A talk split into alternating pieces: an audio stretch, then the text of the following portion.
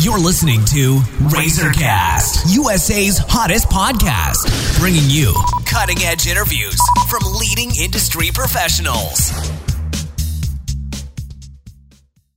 Hello, everyone. This is Liz Harvey coming to you from our studios in New York City, where we are dedicated to bringing you top quality advice from many of the leading expert professionals across the U.S. In today's episode, we are speaking with Dr. Anthony Belke. Dr. Belke is the founder of Stone Ridge Dental with locations in Shelby Township, St. Clair Shores, and Clinton Township, Michigan. Dr. Belke received his doctorate of dental surgery from the University of Michigan School of Dentistry in 1991 and received the prestigious Fellowship Award from the Academy of General Dentistry in 2000. He is a member of the American Dental Association, the Michigan Dental Association, the Macomb Dental Society, and a board member of the Academy of General Dentistry. He is certified in Lumineers, Invisalign, and ClearCorrect, and has over two decades of experience serving patients of all ages. Dr. Belke is widely considered to be one of the top dentists in the country, and he is also a contributing member of our national network of industry professionals. Today, we're going to talk about a very important topic tooth trauma. So, hi, Dr. Belke. How are you today? Hi, Liz. I'm doing great. How are you? I'm doing great. Thanks so much for being here. So, if someone has an accident and their tooth gets knocked out, what should they do right away to try to save the tooth?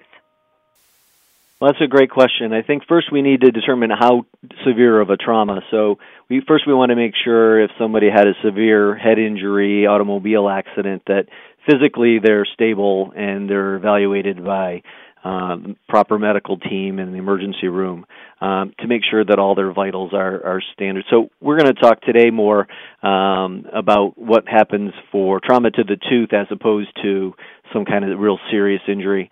Um, and so once the tooth is knocked out, it's very important um, that we collect the tooth or the fragments, and if possible, um, we reinsert the tooth.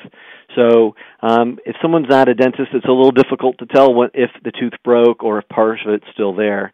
If the tooth is completely avulsed, it is completely out of the mouth, we want someone to grab the crown of the tooth, not the root, because the root's the part that all the vital structures are on. It, if it's full of dirt, it can be gently rinsed but never scrubbed. And we want to try to get that tooth back inside of the socket as quick as possible frequently why one member of a family is doing that, the other one's calling a dentist.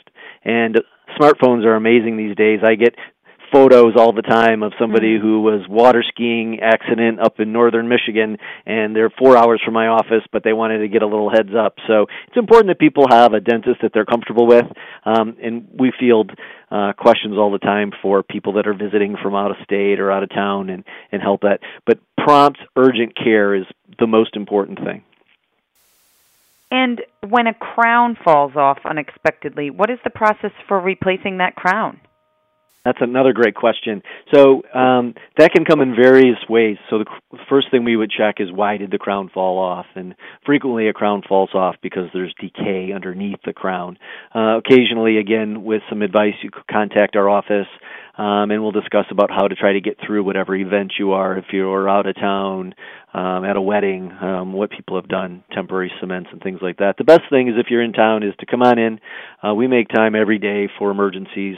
Uh, we're not going to tell you see in six weeks or something like that. We bring bring you in right away, evaluate why the crown came off. Uh, occasionally there's a fracture or there's tooth decay, or sometimes um, the cement is washed away and it just needs to be put on again. So um, we'd love to see people as soon as it comes off. Sometimes people will come in and say, "Oh, I came out 6 weeks ago, but it didn't bother me." The problem is sometimes then the crown doesn't fit because mm. the teeth can shift and move. So, uh the more prompt um we get to see the problem, uh the better and hopefully uh more affordable for the patient. Okay. Now, if someone has a horrible toothache, how do you determine if they need a root canal or something else is wrong? And how long does getting a root canal take? The the duration for a root canal can really vary uh, depending on the complexity of the situation. So, from 30 minutes to a couple hours to multiple treatments if the tooth is severely infected. Um, when someone has a horrible toothache, we'll start discussing um, a flow chart of of what and why. And so, does the tooth hurt to hot or cold?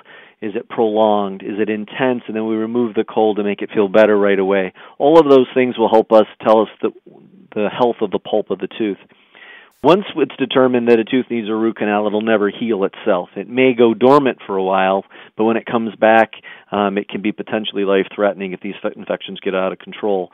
So it is very imperative that we make a decision. Once a root canal is determined is needed, it'll never heal on its own.